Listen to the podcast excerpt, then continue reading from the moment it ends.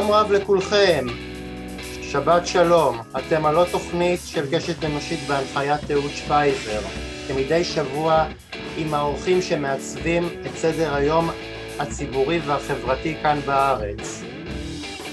כהרגלי בקודש אני אבהיר שהתוכנית היא מיזם פרטי של אדם פרטי, אז אם אתם מקשיבים לתוכנית או התארחתם בעבר בקשת אנושית, אתם מתבקשים לשתף כדי שהתוכנית תמשיך לקבל עוד ועוד האזנות. כבר מתחילים. האורח של קשת אנושית להפעם הוא עורך דין בהכשרתו ופרופסור מן המניין בפקולטה למשפטים באוניברסיטת חיפה. יש לו תואר פרופסור מאוניברסיטת וושינגטון במשפט השוואתי ולימודים בינלאומיים. בין השנים 2012 ו-2017 כיהן כדיקן הפקולטה למשפטים וכמשנה לרקטור וראש בית הספר הבינלאומי. בין השנים 2016-2019 באוניברסיטת חיפה.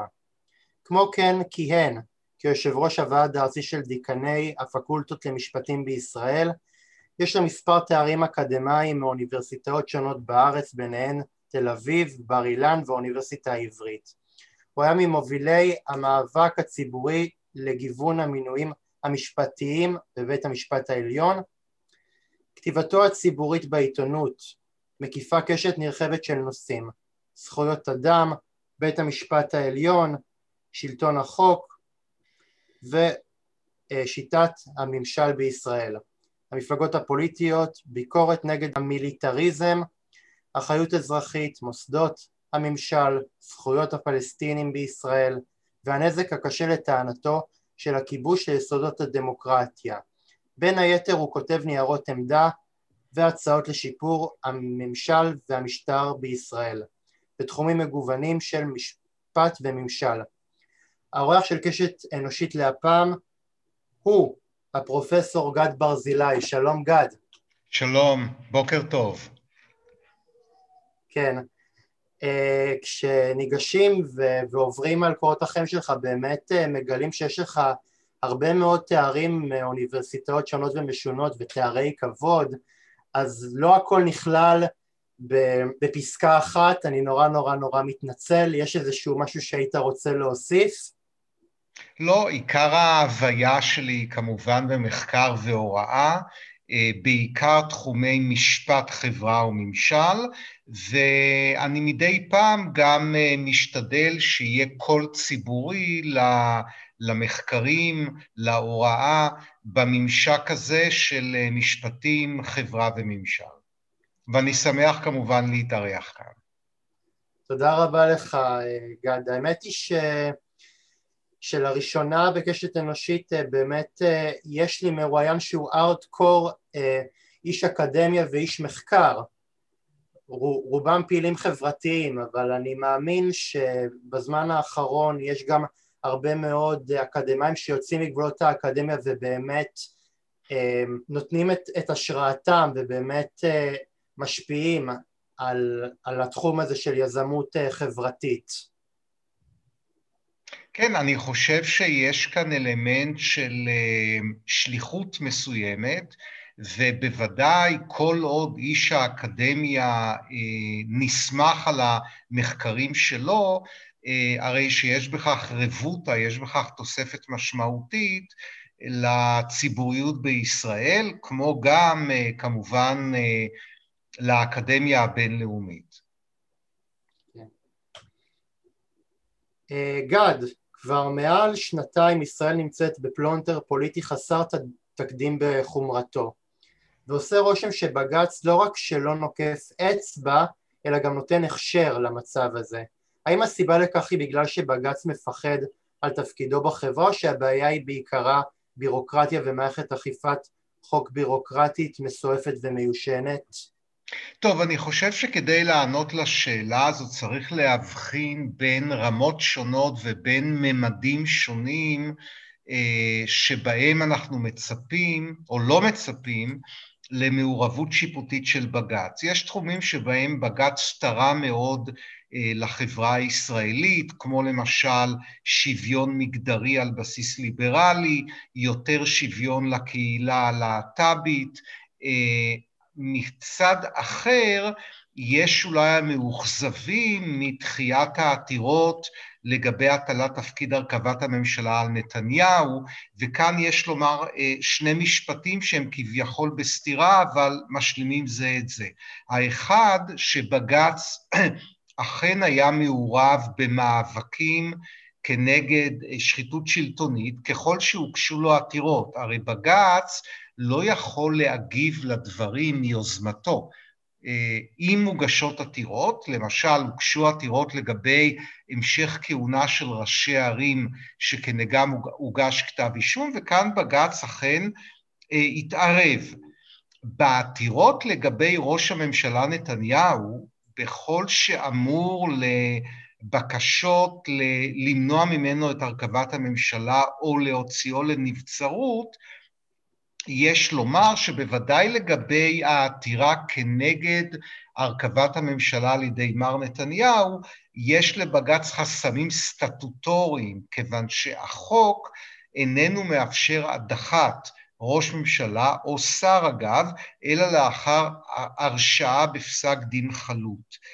אה, לגבי פסק דין ביחס לנבצרות ניתנה החלטה של בג"ץ אתמול, אה, יש להבין אותה לעומקה. מצד אחד, בג"ץ אכן דחה את העתירה שקראה ליציאת אה, נתניהו לנבצרות, אבל מצד אחר, בג"ץ בעצם קבע שהנסיבות עדיין לא בשלו ולא הוציא מן הפרק את האפשרות שבעתיד בג"ץ דווקא כן יחייב את נתניהו לנבצרות, אבל כאמור העתירה שהוגשה אתמול, אה, ב-20, אה, הפסק הדין שניתן אתמול, דחה למעשה את העתירה.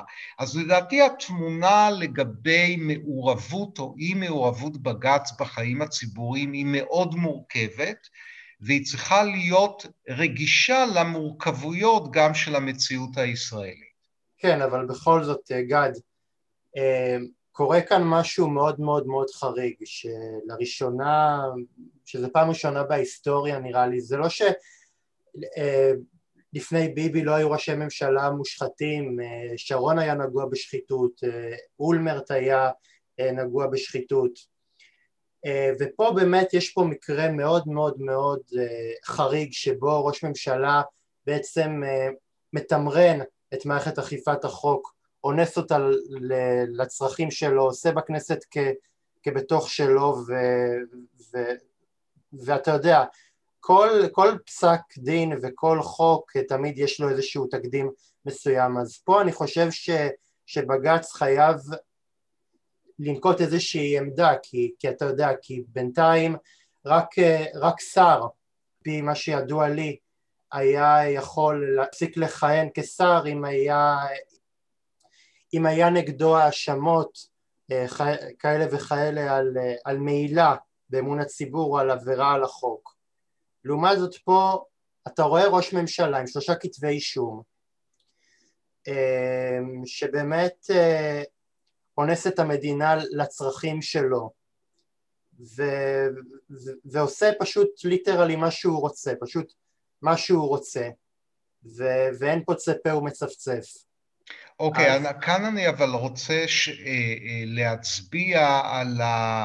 על המורכבות, בצד העובדה שאכן אני שותף לדאגה אה, מן המצב שבו אדם שכנגדו הוגש כתב אישום עם שלושה אה, סעיפי אישום במרמה, הפרת אמונים ושוחד, ממשיך לכהן בתפקידו. אז קודם כל הזכרת, אה, אהוד, את אה, הפסיקות בעניין דרעי ופנחסי, הכוונה היא לפסקי דין מ-1993, שבהם בית המשפט העליון הורה לראש הממשלה דאז, מר יצחק רבין, להביא לפיטורי שר הפנים דאז דרעי, וסגן השר לענייני דתות פנחסי אה, בשל הגשת כתב אישום בעבירות שיש עימן קלון.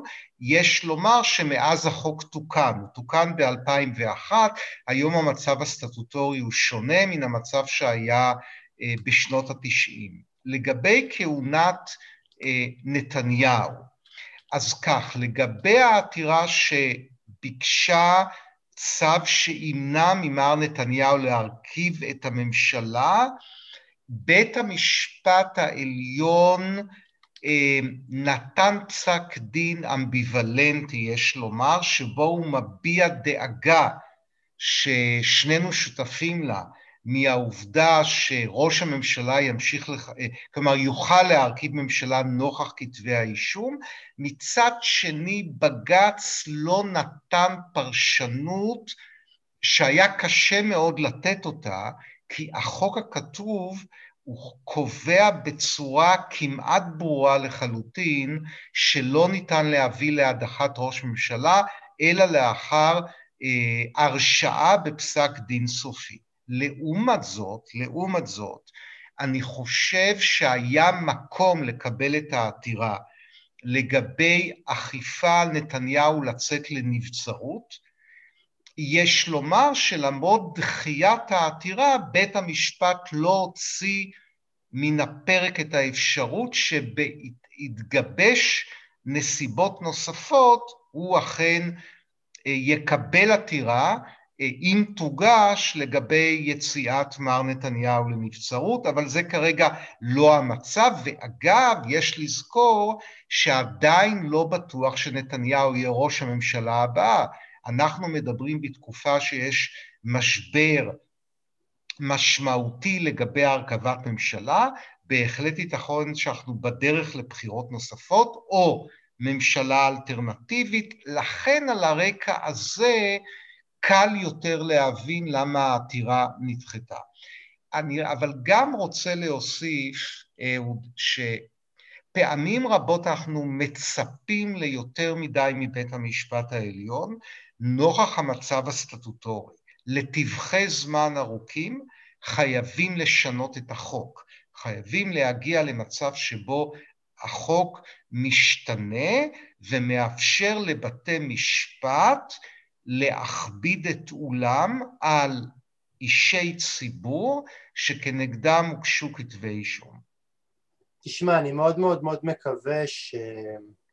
שהמצב הנוכחי יביא באמת אה, לשינוי בעמדתו של בית המשפט ושבאמת אה, ראשי ממשלה יהססו או יחששו לאבא כשהם, אה, כשמוצע להם הטבות כלשהן.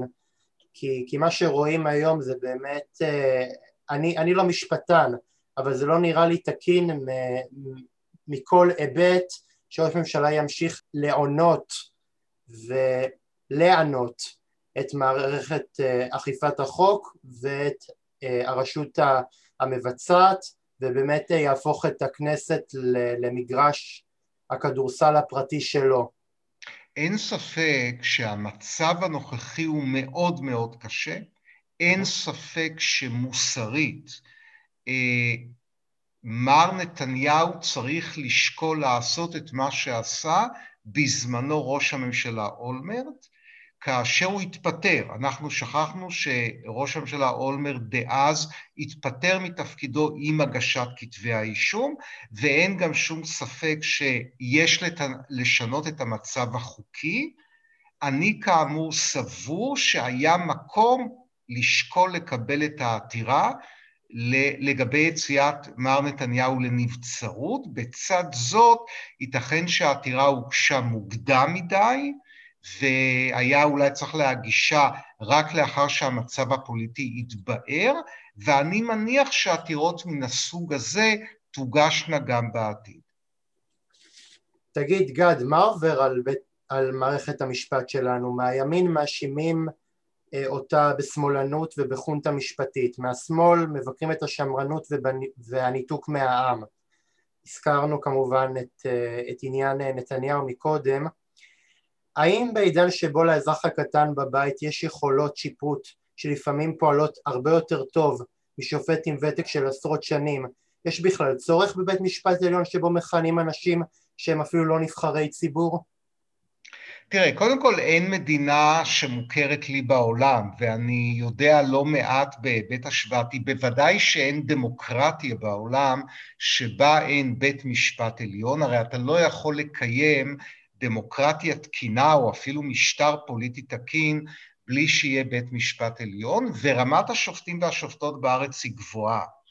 בצד זאת, אני חושב שקרו, התרחשו שני תהליכי מקרו בחברה הישראלית. תהליך אחד שהתרחש בחברה הישראלית הוא התפרקות המנגנונים המפלגתיים באופן שבעצם מיקם את בית המשפט העליון בעמדת הכרעות ציבוריות, וזה מלכוד שקשה מאוד לשופטות ולשופטים לצאת ממנו, ומצד אחר גם בית המשפט הזמין על עצמו עתירות בתחומים פוליטיים וציבוריים באמצעות הרחבת השפיטות והרחבת זכות העמידה באופן שממלכד את בית המשפט בבעיות שאולי מלכתחילה הוא לא צריך היה לטפל בהן. המצב שבו יש אכזבה מבית המשפט העליון גם בימין וגם בשמאל היא באמת תולדה של שני, של שני תהליכי המקרו האלו בחברה הישראלית. זה כמובן מחייב תמיד לחשוב מחדש על תפקידו של בית המשפט העליון בחברה, ועם זאת יש לומר שיש לשמור מכל משמר על העצמאות השיפוטית של בית המשפט ועל הפוטנציאל שלו שלפעמים מומש לתרום מאוד לחברה הישראלית. לא, אין ספק שבית משפט אה, עליון אה, הוא באמת עוגן של, של מוסר בכל מדינה, ו- ואני לא רוצה לחשוב בחלומות הכי פרועים שלי על מצב שבו בישראל אין בית משפט, אין בית משפט עליון. אבל, אבל אולי באיזשהו מקום, כאילו ההערות האלה, אולי יש בהן גם, גם גרעין מסוים של, של אמת. כן, ודאי, ודאי, ואני חושב שיש לקחת כל ביקורת בצורה מאוד מאוד רצינית, והייתי אומר כך, מצד אחד ניתן היה לצפות ליותר פיקוח שיפוטי על זרועות הביטחון, לרבות השליטה בשטחים, בשטחים שנתפסו, נכבשו, שוחררו, איש כאוות ליבו, אבל בשטחים שנתפסו במלחמת 1967, שם ההתערבות השיפוטית היא מוגבלת ביותר, לפרקים כמעט לא נראית, ומצד אחר, בית המשפט העליון אכן צריך להיות זהיר, כאשר הוא מתבקש להתערב בחיים הפוליטיים. ומטבע הדברים, במציאות שבה בית המשפט העליון מעורב בחיים הציבוריים, תתרחש עליו ביקורת גם מימין וגם משמאל. תגיד, גד, אתה כבר הרבה שנים מבקר את האופן שבו מתמנים שופטים בבית המשפט העליון. מאיזה ציר זמן התחלת להבין שההתנהלות של בית המשפט העליון מחייבת בדק בית יסודי יותר? תראה, לגבי המינויים השיפוטיים צריך לומר שני דברים. האחד, בסך הכל שיטת מינוי שופטים בישראל היא מן הטובות בעולם, ולכן בסך הכל רמת השיפוט בישראל, ככל שניתן לבחון אותה השוואתית, היא בסך הכל גבוהה וטובה. בצד זאת, בצד זאת, אני חושב שיש להיזהר ממגמה שמתחילה כבר מ-2008, לערב שיקולים מפלגתיים יותר ויותר במינויים שיפוטיים. הביקורת שלי היא פחות על השיטה, שהיא כאמור מן הטובות בעולם, ויותר על היעדר מספיק של ייצוגיות חברתית במינויים שיפוטיים בישראל, במיוחד בבית המשפט העליון. אה, השופט המזרחי הראשון התמנה לבית המשפט העליון ב-1965, זהו השופט אליהו מצה, אה, סליחה, השופט אה, מאני, אני מתנצל, השופט מאני היה המינוי המזרחי הראשון לבית המשפט העליון ב-1965, אישה ראשונה במינוי קבוע זו השופטת מרים בן פורת ב-1977. מאז גם לגבי מינוי שופטים מזרחיים יש שיפור, אבל זה שיפור מאוד מאוד קטן. עד היום כיהנו בבית המשפט העליון מאז הקמתו רק 12 שופטים מזרחיים, ולמעשה בקושי אישה מזרחית אחת. אם מונים את השופטת דליה דורנר כשופטת מזרחית, מדובר בעצם רק על שופטת מזרחית אחת. נכון, אין מינויים לשיפוט בכלל ובמיוחד לא לבית המשפט העליון, אלא אם המשפטן או המשפטנית הן לעילה ולעילה. אבל אף אחד לא חושב ברצינות שעד 1965, עד למינוי של השופט מאני, לא היו מזרחנים משפטנים מעולים, ואף אחד לא חושב ברצינות שעד 1977 לא הייתה אישה ראויה עד למרים בן פורת. ולכן אנחנו חייבים, וזו הביקורת שלי, כל הזמן לחשוב כיצד כפוף לערך המצוינות, שהוא כמובן תנאי בל יעבור, תנאי הכרחי, אבל כיצד משפרים את המינויים, את הייצוגיות המינויים השיפוטיים בבית המשפט העליון.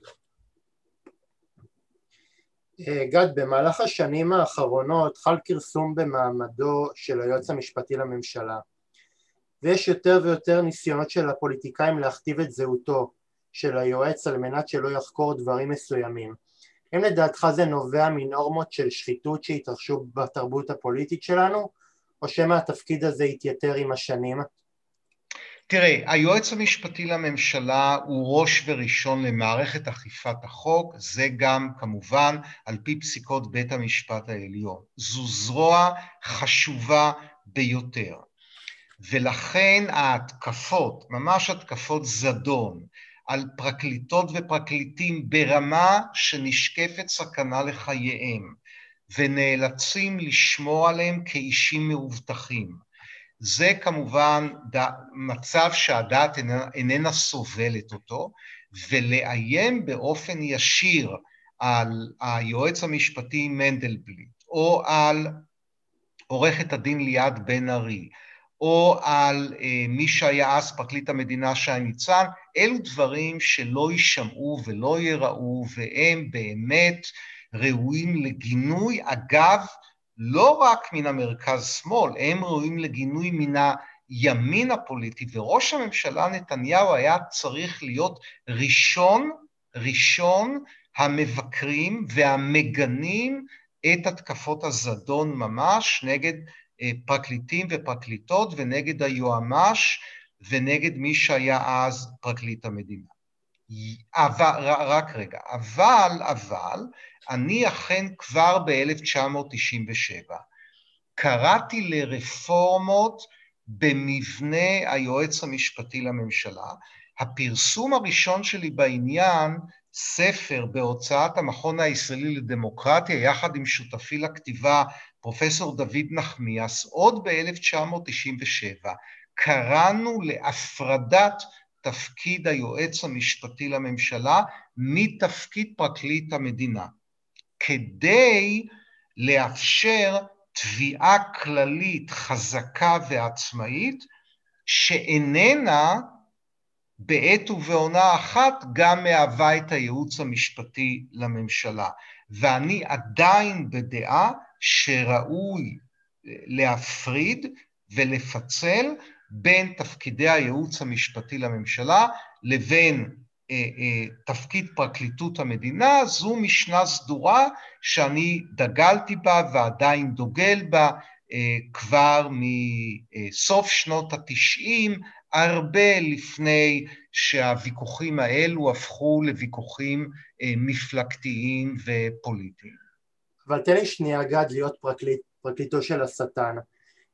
יהיה מי שיאמר, אה, נבחרה ממשלה, נבחרו, אה, נבחר ראש ממשלה, הוא בחר את חברי הכנסת, למה שהוא גם לא יבחר יועץ משפטי לממשלה? למה לא? זה חלק מה, מהדמוקרטיה, ש, ש, שהפוליטיקאים ממנים אנשי, את אנשי שלומם ואנשים לפי טעמם כדי שהם ולא אחרים ייתנו את הדין על ההתנהלות שלהם והם אלה שיבקרו את ההתנהלות שלהם כאילו מה, מה הפסול בכך? אוקיי, okay, אז קודם כל עובדתית ומשפטית מעולם לא מונה יועץ משפטי לממשלה בניגוד לדעת ראש הממשלה, ולמעשה המצב החוקי הוא שהמינוי הסופי לתפקיד יועץ משפטי לממשלה הוא מינוי של הממשלה וממילא מינוי של ראש הממשלה. השינוי היחיד שחל בעקבות ועדת שמגר ב-1998, שהוקמה ועדת איתור, ומכוחה באמת נבחרו שני היועצים המשפטיים האחרונים, נכון להיום, ויינשטיין בזמנו, וכיום היועץ המשפטי מנדלבליט. שלא יהיה ספק, היועץ המשפטי מנדלבליט היה מזכיר הממשלה של מר נתניהו, והוא הייתה ובחירתו הייתה העדפה של מר נתניהו, ולכן כאן אני רוצה לתקן אי הבנה ציבורית, וטוב אהוד שאתה שואל אותי. יועץ משפטי לממשלה על פי המצב החוקי בישראל, לפני ועדת שמגר ב-1998 ולאחריה. הייתה אגב ועדה קודמת מאוד חשובה, היא פחות רלוונטית בתשובה לשאלתך, ועדת אגרנט ב-1962. יועץ משפטי לממשלה הוא מינוי של ראש הממשלה. לכן בדיוק לדעתי צריך לפצל בין תפקיד היועץ המשפטי לממשלה לבין תפקיד פרקליט המדינה. אלא מאי? מה אנחנו רואים מול עינינו?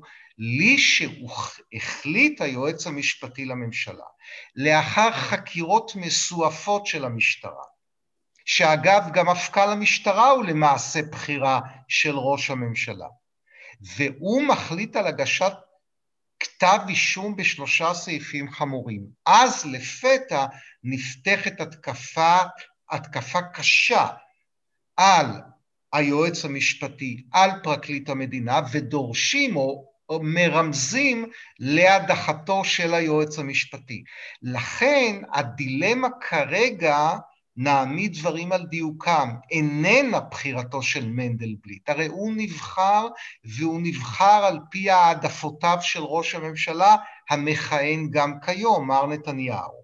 העניין הוא שלכשהוגשו כתבי אישום נגד מר נתניהו, שיש לומר, הוא, הוא, הוא חף מפשע אלא אם כן הוכחה אשמתו מעל ומעבר לכל ספק סביר, אז נפתחות התקפות שדורשות את הדחתו של מנדלבליט, וזה בניגוד לדין, זה לא יעבור בג"ץ, וזה בניגוד לדוח ועדת שמגר, ולכן זה מצב משפטי לא תקין. ברמת המקרו, ברמה עקרונית, אני חוזר על, על, על הפרסום המחקרי שלי ב-97' ועוד פרסום ב-2006, יש להביא לפיצול הייעוץ, המש, הייעוץ המשפטי לממשלה מתפקיד התביעה הכללית. גד, במשך השנים האחרונות יש ניסיונות של הימין הפוליטי להצר את השפעתו של בית המשפט העליון ושל שומרי הסף. עד כמה איומים על קץ הדמוקרטיה שרבים בשמאל אוהבים לדמות אה, אכן אה, קרבים לקיצם, או שבעצם הרצון של נציגי מפלגות הימין הוא להכיל שינויים שיהפכו את בג"ץ לגוף יותר אה, שמרני. בית המשפט העליון באופן מסורתי משנות החמישים ועד היום, למרות ביקורת על פסיקה ולמרות ביקורת על האם צריך היה להכריז בריש גלי על מהפכה חוקתית בפסק דין ידוע בשם בנק המזרחי ב-1995. אבל למעלה מהוויכוחים האלו שהם ויכוחים לגיטימיים, שאגב באקדמיה יש אין ספור כנסים בסוגיות האלו, מעבר לכך תרומתו של בית המשפט העליון ליסודו דמוקרטיה בישראל היא תרומה חשובה. בצד זאת, יש לשקול רפורמות תמיד, ולשאול באיזו מידה דרושות רפורמות ביחסים שבין הרשות המחוקקת לרשות השופטת. אני מציע לא לדבר במושגים של קץ הדמוקרטיה, אבל לדבר במושגים של בעיות, לרבות בעיות קשות, ורפורמות שדרושות לפתרונן. אני סבור שכרגע שני האתגרים המשמעותיים בפני החברה הישראלית הם א', כינון זכויות אדם בצורה יותר אינטגרטיבית באופן מכונן בחברה הישראלית, שניים, אה, כיצד ניתן ליישב בין השאיפה הישראלית לדמוקרטיה לבין שליטה בכוח צבאי בשטחים ללא זכויות אזרח לתושבים פלסטינים בשטחים שנתפסו ב-1967, ושלישית, מהם המנגנונים, ואין לנו עדיין מנגנונים טובים להתמודד עם שחיתות שלטונית. יש שרשרת בעיות אחרות, אבל כרגע המיקוד לדעתי צריך להיות על זכויות אדם ואזרח, המשך השליטה בשטחים, איך פותרים את הדילמה הזו, וכמובן השחיתות השלטונית. נושאי דת מדינה הם גם נושאים מאוד כבדים. אבל זאת זה... קטגוריה שמחייבת דיון עמוק נפרד. כרגע זה נראה לי, גד, שהכלבים נובחים והשיירה עוברת, כי, כי למרות כל, ה, כל אה, חזון העוועים שאנשים אה, בשמאל מנסים אה, לצייר, שדרך אגב אני איש שמאל בעצמי, עדיין שום, שום דבר דרמטי לא קרה, הנה בג"ץ עומד על, על תילו, דברים מתנהלים פחות או יותר בצורה אה, סבירה ו- ולא נפתחו שערי גיהנום. אז, אז נראה לי שיש גם לביקורת מהשמאל מן ההגזמה. אני שותף לדעתך שבמקום לדבר על קץ הדמוקרטיה, mm-hmm. יש לדבר על פגמים, אתגרים ורפורמות. כי לדעתי זה מאוד מאוד... כי לדעתי... רק... סליחה. רק רוצה לומר, תראה, מבחינתי, כשאני צופה בהערכה גדולה לפעילות החוץ פרלמנטרית בישראל, להפגנות, אה, אגב, לא כולן הפגנות נגד מר נתניהו, יש גם הפגנות לזכותו. הפגנות הן אמצעי חשוב במשטר דמוקרטי ויש לברך עליהן. העובדה שלמרות החשש מקריסה באחוזי ההצבעה. הציבור הישראלי כן הולך לקלפי וכן אומר את דעתו, מלמדת שיש גם דברים טובים שעובדים. מצד אחר יש גם סכנות מאוד משמעותיות. אם יהיה אכן סיבוב בחירות חמישי, אנחנו עלולים להיות עדים למדרון חלקלק שבו ליבת אה, החיים הדמוקרטיים עלולה אכן לסבול מנזק קשה. ולכן לדעתי, גם מבחינה ציבורית, עדיף לא לדבר על אה, חזונות אפוקליפטיים של קריסה סופית של דמוקרטיה, אלא להגדיר בעיות ולחשוב מהן הפתרונות לבעיות. אין ספק למשל ששיטת הממשל הישראלית צריכה לעבור רפורמות. הגם שאני נגד מעבר לשיטת בחירות ישירה, אני חושב שההצעה לבחירות ישירות לראשות ממשלה היא הצעה מאוד מאוד בעייתית, אה, ולא משנה מי יזכה באותן בחירות, כיוון שהיא מסכנת את השלד של חיים דמוקרטיים. אני בעד השיטה הפרלמנטרית, אבל יש להכיל בשיטה הפרלמנטרית אכן רפורמות ותיקונים. אני חושב, אני חושב ש, שגם השמאל חוטא בפופוליזם וב, ובלא מעט יוהרה כמו, כמו הימין כאן, כאן בארץ וגם שם הדמגוגיה וה, ולדעתי הקריאות זאב זאב על קץ הדמוקרטיה זה משהו שמאוד מאוד מוזיל ומרדד את השיח. גד, שרטט בבקשה מהלכים שבג"ץ היה יכול בעצמו לעשות במהלך שנות קיומו כדי להקטין את גובה המחאה הציבורית נגדו? אוקיי, אז זאת שאלה מצוינת. תראה, קודם כל אנחנו תמיד צריכים לזכור שבכל העולם יש אומנם מודלים שיפוטיים שונים, אבל כללית, בוודאי בישראל, בית המשפט העליון מגיב לעתירות שמוגשות בפניו. זה לא שהשופטות והשופטים יושבים, רואים פגמים ממשליים ומגיבים, הם חייבים לקבל עתירות על פי מודל הפיקוח השיפוטי בארץ, למשל בניגוד לגרמני, בית המשפט העליון יוזם ולא מגיב, והוא איננו נותן חוות דעת משפטיות אבסטרקטיות, זה בעצם הייחודיות של מודל הפיקוח השיפוטי של אה, של אה, בית המשפט העליון.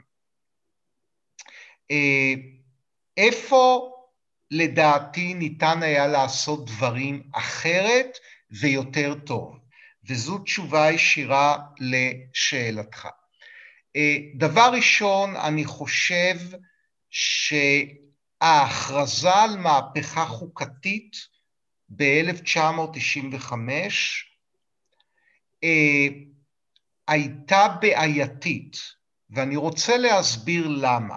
אמנם בית המשפט העליון מאז 1995 פסל רק 18 דברי חקיקה, שזה פחות מתקופות מקבילות של בתי משפט עליונים אחרים ברחבי העולם.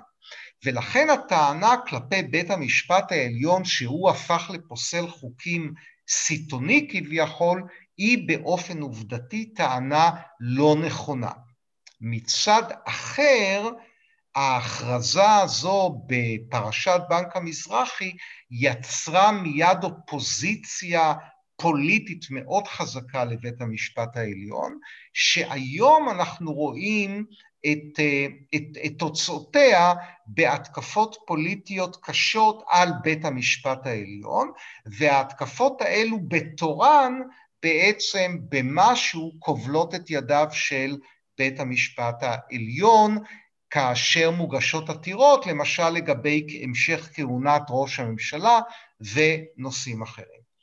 תחום שני שבו יש לי ביקורת על בית המשפט העליון היעדר דגש בפסיקות על זכויות חברתיות. זה אומנם עובר שינוי מסוים בעשור, מהעשור הראשון של המאה ה-21, אבל עדיין הדגש בכלל במשפט הישראלי וגם בפסיקות בית המשפט העליון על זכויות חברתיות הוא יחסית מוגבל. דבר שלישי או ביקורת שלישי, הייתי רוצה לראות יותר מעורבות של בית המשפט העליון לגבי הפעולות של הממשלה והצבא בשטחים.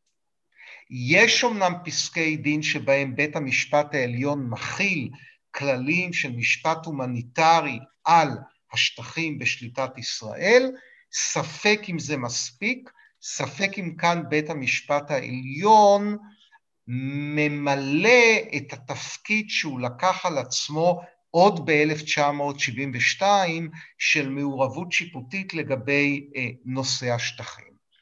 אה, אז אלו נושאים שבהם הייתי מצפה למדיניות שיפוטית אחרת או לפסיקה אחרת, אה, אבל כאמור זה מוסד מאוד חשוב לדמוקרטיה בישראל וחס ושלום להגיע למצב שבו אנחנו נמצאים היום, שבו מאיימים על שופטות ושופטים או על פרקליטות ופרקליטים. אז ביקורת היא חשובה, אבל היא צריכה להיעשות במסגרת של סבלנות וסובלנות הדדיים. תגיד גד, אה, עד כמה אה, שקיפות ומידת המעורבות הציבורית בהליך קבלת ההחלטות שמתקבלת על ידי הרשות השופטת זה דבר שדנים בו כיום במערכת אכיפת החוק? סליחה אהוד, אתה יכול לחזור על השאלה? היה, היה לי כאן הפרעה בקו התקשורת. תגיד גד, אמ, עד כמה השקיפות ומידת המעורבות הציבורית בהליך קבלת ההחלטות שמתקבלות על ידי הרשות השופטת זה דבר שדנים בו כיום במערכת אכיפת החוק? תראה, לגבי אה, דיון בפסיקה של בית המשפט העליון, זה כאמור לחם חוקן של אה, כלל הפקולטות למשפטים בישראל. אה, האם צריך, אז, אז קודם כל לגבי השופטים והשופטות, לגבי האליטה השיפוטית, יש נציבות קבילות, אה, קבילות אה, שממוקמת ברשות השופטת, היא, היא, היא נציבות די פעילה. אני חושב שרמת השופטות והשופטים היא גבוהה, וכ, וכמובן שטוב שיהיו ויכוחים בכנסת על פסיקות בית המשפט העליון ככל שהן נעשות בסבלנות ובסובלנות. האם צריך רפורמה במערכת היועץ המשפטי לממשלה? לדעתי כן. פעם נוספת אני בעד פיצול תפקיד היועץ המשפטי לממשלה מתפקיד פרקליט המדינה, אבל גם יש לומר שכל עוד ראש ממשלה מכהן הוא גם נאשם בפלילים, לא ראוי שהוא או ממשלתו יהיו מעורבים ביוזמות רפורמה, משום שיש כמובן עניין של ניגוד עניינים וניגוד אה, אינטרסים. תגיד גד, מהם הדילמות הכי בוערות שעומדות אה, לנגד אה, עיניו של בית המשפט בימים אלו ממש? כי אנחנו עדים בשנים האחרונות ממש לאיום על חייהם של שופטים שמגיעות, אה, ש, שמגיעים מהרשות המבצעת. האם קריאות כאלה מחזקות את מעמדו של בית המשפט כמגדלור של מוסר ושל צדק או שדווקא מקטינות מערכו? תראה, אני חושב שמנקודת המבט של השופטות והשופטים, האיומים לא אה, יבהילו אותם, ואילו הייתי יועץ למר נתניהו, הייתי מייעץ לו דווקא לנהוג הפוך, כלומר למנוע הסתה ולמנוע ביקורת כמעט אלימה נגד בתי המשפט והפרקליטים והפרקליטות. מצד שני, כן, כפי שציינתי קודם לכן, יש צורך ברפורמות, אבל יש לשקול את הרפורמות האלו באופן מקצועי ולא באופן אה, פופוליסטי. גד, ברשותך במעבר חד, נדבר על נושא אחר שבו אתה פעיל והוא מעורבותך בפעילות של הקשת המזרח, המזרחית נגד הפרטה של קרקעות המדינה. האם ההליכים המואצים של הפרטת קרקע המדינה לבעלי הון נובעת מהתנהלות לוביסטית שמפעילה לחצים מטעם יזמים פרטיים על מוסדות השלטון? אה, האם זה משהו שאנחנו האזרחים נוכל למנוע אם נשכיל ללמוד איך לשתף פעולה עם הרשות השופטת? אז תראה, פרשת הקשת המזרחית היא הייתה אירוע משפטי מאוד חשוב, אני אכן הייתי עותר מספר שתיים בעתירה, את העתירה ייצג בזמנו עורך דין אה, פלדמן, אביגדור פלדמן, את, ה, אה, את הצד של המומחיות במקרקעין בכך טיפל אה, דוקטור, היום פרופסור סנדי קדר, חבר ועמית מהפקולטה למשפטים באוניברסיטת חיפה. זה היה אירוע מאוד חשוב, משום שעל מה בעצם דובר? על כך שאדמות ש... נמסרו לקיבוצים לצורך הרחבת היקף החקלאות בישראל. אסור לשכוח, בשנות החמישים כ-95% מהתוצר הגולמי בישראל מבוסס על חקלאות. האדמות האלו הופכות לפח, לחסרות ערך חקלאי, ואז הקיבוצים בעצם מוכרון, מוכרים בתנאים משובחים את הקרקעות האלו למספר חברות בנייה. נגד זאת ניהלנו בעצם את העתירה. המעורבות שלי בקשת המזרחית היא לא על בסיס יומיומי, אני לא חבר רשמי באף תנועה חברתית וגם כמובן אינני חבר באף מפלגה. אה, לפרקים אני הייתי שותף לכמה פעילויות בהיבטים שונים של הקשת, ה, אה, של הקשת המזרחית. העתירה הייתה על רקע של ניצול קפיטליסטי של אדמות על חשבון כלל הציבור, כיוון שאני חסיד גדול של צדק חלוקתי. כלומר, שת, שמשאבים ציבוריים כמו מים או קרקע חייבים אה, להימסר באופן שוויוני, לתת הזדמנות לכלל הקבוצות בציבור ליהנות מאותם משאבים. וכיוון שאני חסיד של שוויון לא רק בהזדמנויות, אלא גם במשאבים קולקטיביים, לכן הייתי אז סבור שיש לעתור לבג"ץ, ולשמחתי העתירה הזו מנעה נזק מאוד גדול לתושבי ישראל, והעתירה הזאת בלמה בעצם מגמת הפרטה לא הוגנת על חשבון שכבות רחבות בציבור, אגב, לא רק מזרחיים, אה, אה, אבל גם כמובן אה, מזרחיים בחברה הישראלית. ברור, ברור, ש... ברור שזו תופעה מחרידה והיא אכן קיימת, רואים את זה בגבעת עמל, היה את המאבק הציבורי נגד החרת עמק האלה לצורכי נדל"ן, מאבק שבאופן נדיר רשויות הטבע והגנים הביסו את היטלי ההון.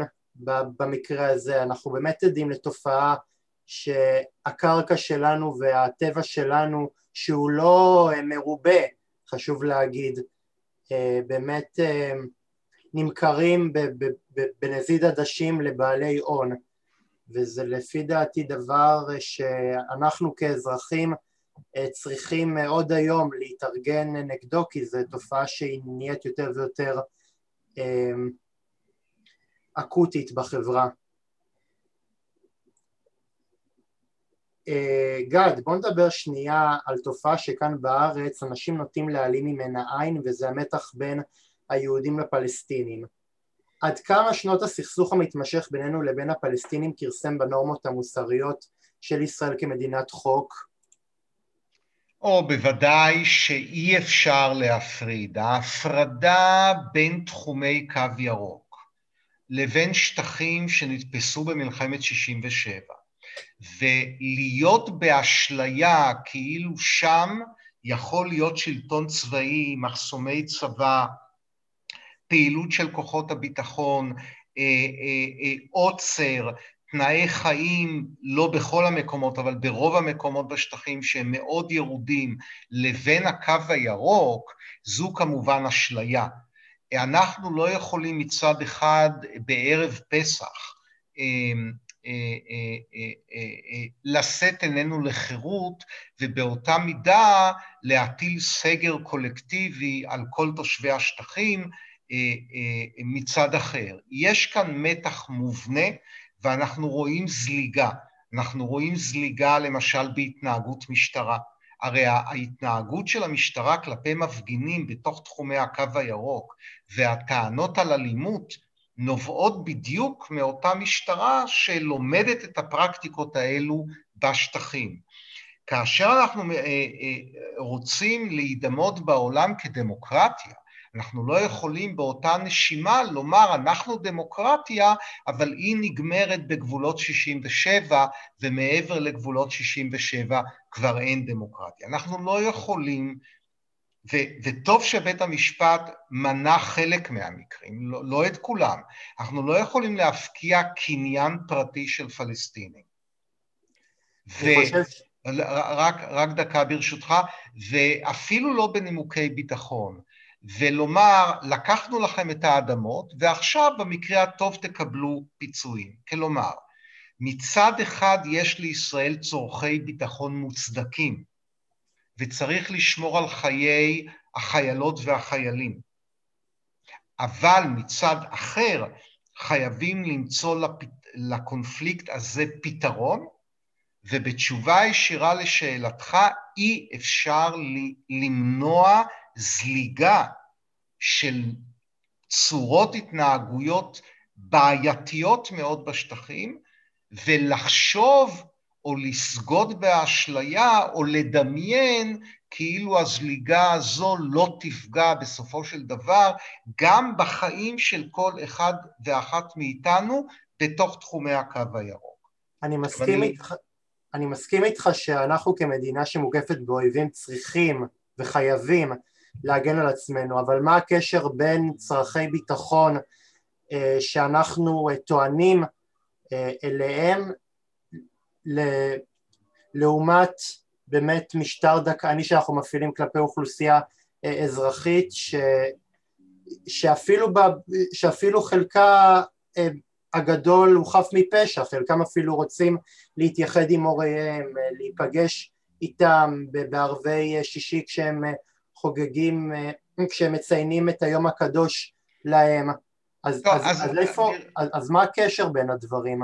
לא, אז, אז תראה, אני ברשותך אשאר בתחומי המחקר שלי, של משפט, ממשל וחברה, ובתשובה לשאלתך אני מציין שאי אפשר אה, למנוע זליגה של נורמות דכאניות, או של פגיעות בזכויות אדם ואזרח, ולהימנע מהזליגה הזו גם לתחומי הקו הירוק. ולכן ההבחנה בין אה, אה, שלטון חוק דמוקרטי בתוך תחומי הקו הירוק לבין אה, מצב שאנחנו בעצם שולטים בכוח צבאי באוכלוסייה אזרחית, בת מיליוני אנשים, זה כמובן מצב שהוא הרי אסון לעתידה של דמוקרטיה בישראל, ועל כך כמובן גם כתבתי במחקרים כאלה ואחרים.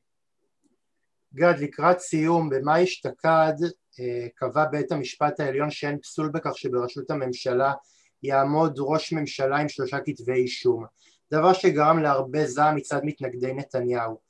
האם לדעתך בג"ץ טעה כשהוא נתן הכשר להמשך כהונתו של נתניהו, או שבמקרה הזה עם כל הצער שבדבר זאת הייתה החלטה נכונה? תראה, אני כאן רוצה, אני אענה לך ישירות, אבל כאן אני ברשותך רוצה מאוד לדייק.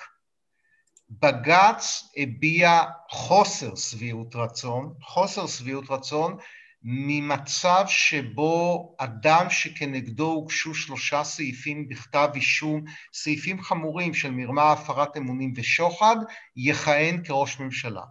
לא הייתה התלהבות, בוודאי לא אצל רוב השופטים, והשופטים גם הביעו את חוסר השביעות רצון הזה גם בדיונים בעל פה. מצד אחר, כמו שאתה אומר, בג"ץ דחה את העתירה. ובכך למעשה הכשיר את המשך כהונתו של נתניהו כראש ממשלה.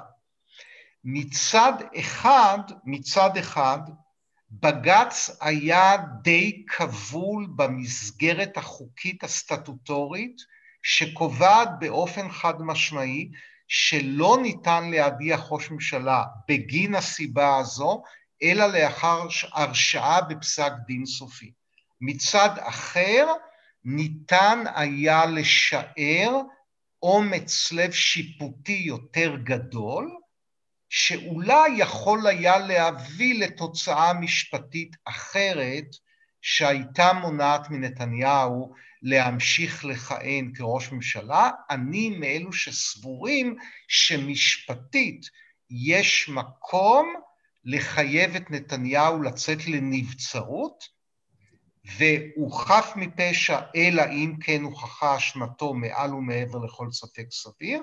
אם הוא יהיה זכאי, הוא יוכל כמובן מיד לחזור לחיים הפוליטיים. עד כה העמדה הזו לא אומצה על ידי בית המשפט העליון, אבל בפסק הדין שניתן אתמול, בית המשפט לא מוציא מכלל אפשרות פרשנות שלבסוף תחייב את מר נתניהו לצאת לנבצרות. כרגע יש לומר זה מעט מוקדם מדי, כי נכון להיום בבוקר עדיין אין אפשרות למר נתניהו להקים ממשלה. אולי זה ישתנה, אולי לא, אולי תהיינה בחירות חדשות, אולי לא, עדיין אנחנו לא יודעים.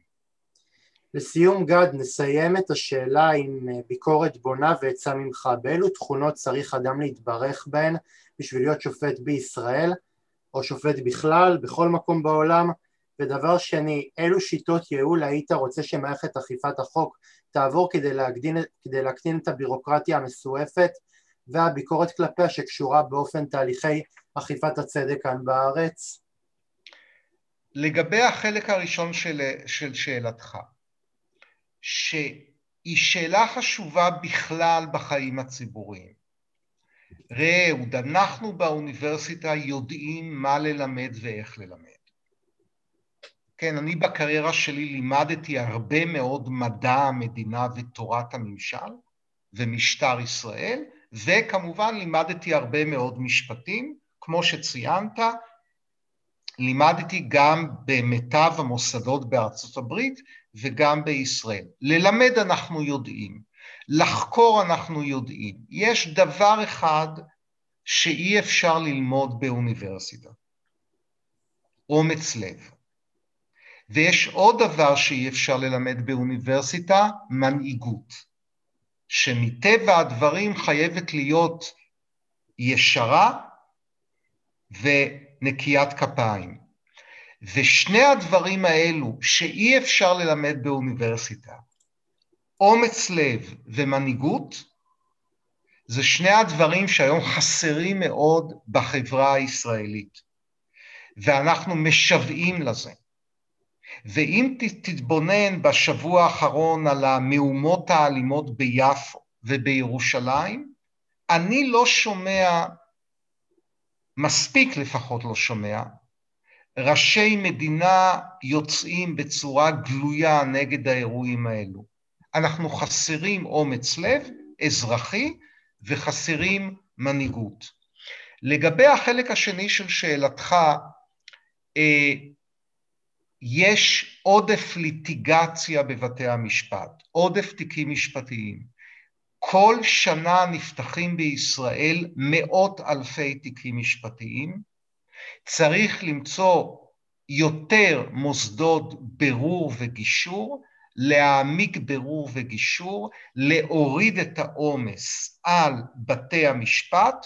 מטבע הדברים תמיד טוב להגדיל תקנים של שיפוט אם יימצאו שופטות ושופטים מתאימים, וצריך מאוד לייעל את מערכת אכיפת החוק, לרבות הוצאה לפועל, ותמיד לשקוד על משטרה שתהיה יעילה, נדיבת פנים לאזרח ולא אלימה.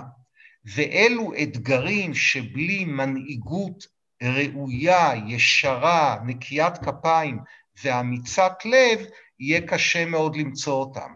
מה לחקור וללמד באקדמיה אנחנו יודעים, אבל צריך אומץ לב וצריך מנהיגות ראויה.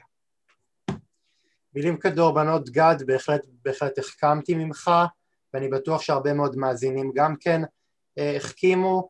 תודה רבה לכם על, תוכ... על זה שהייתם אה, יחד איתי בעוד תוכנית של קשת אנושית.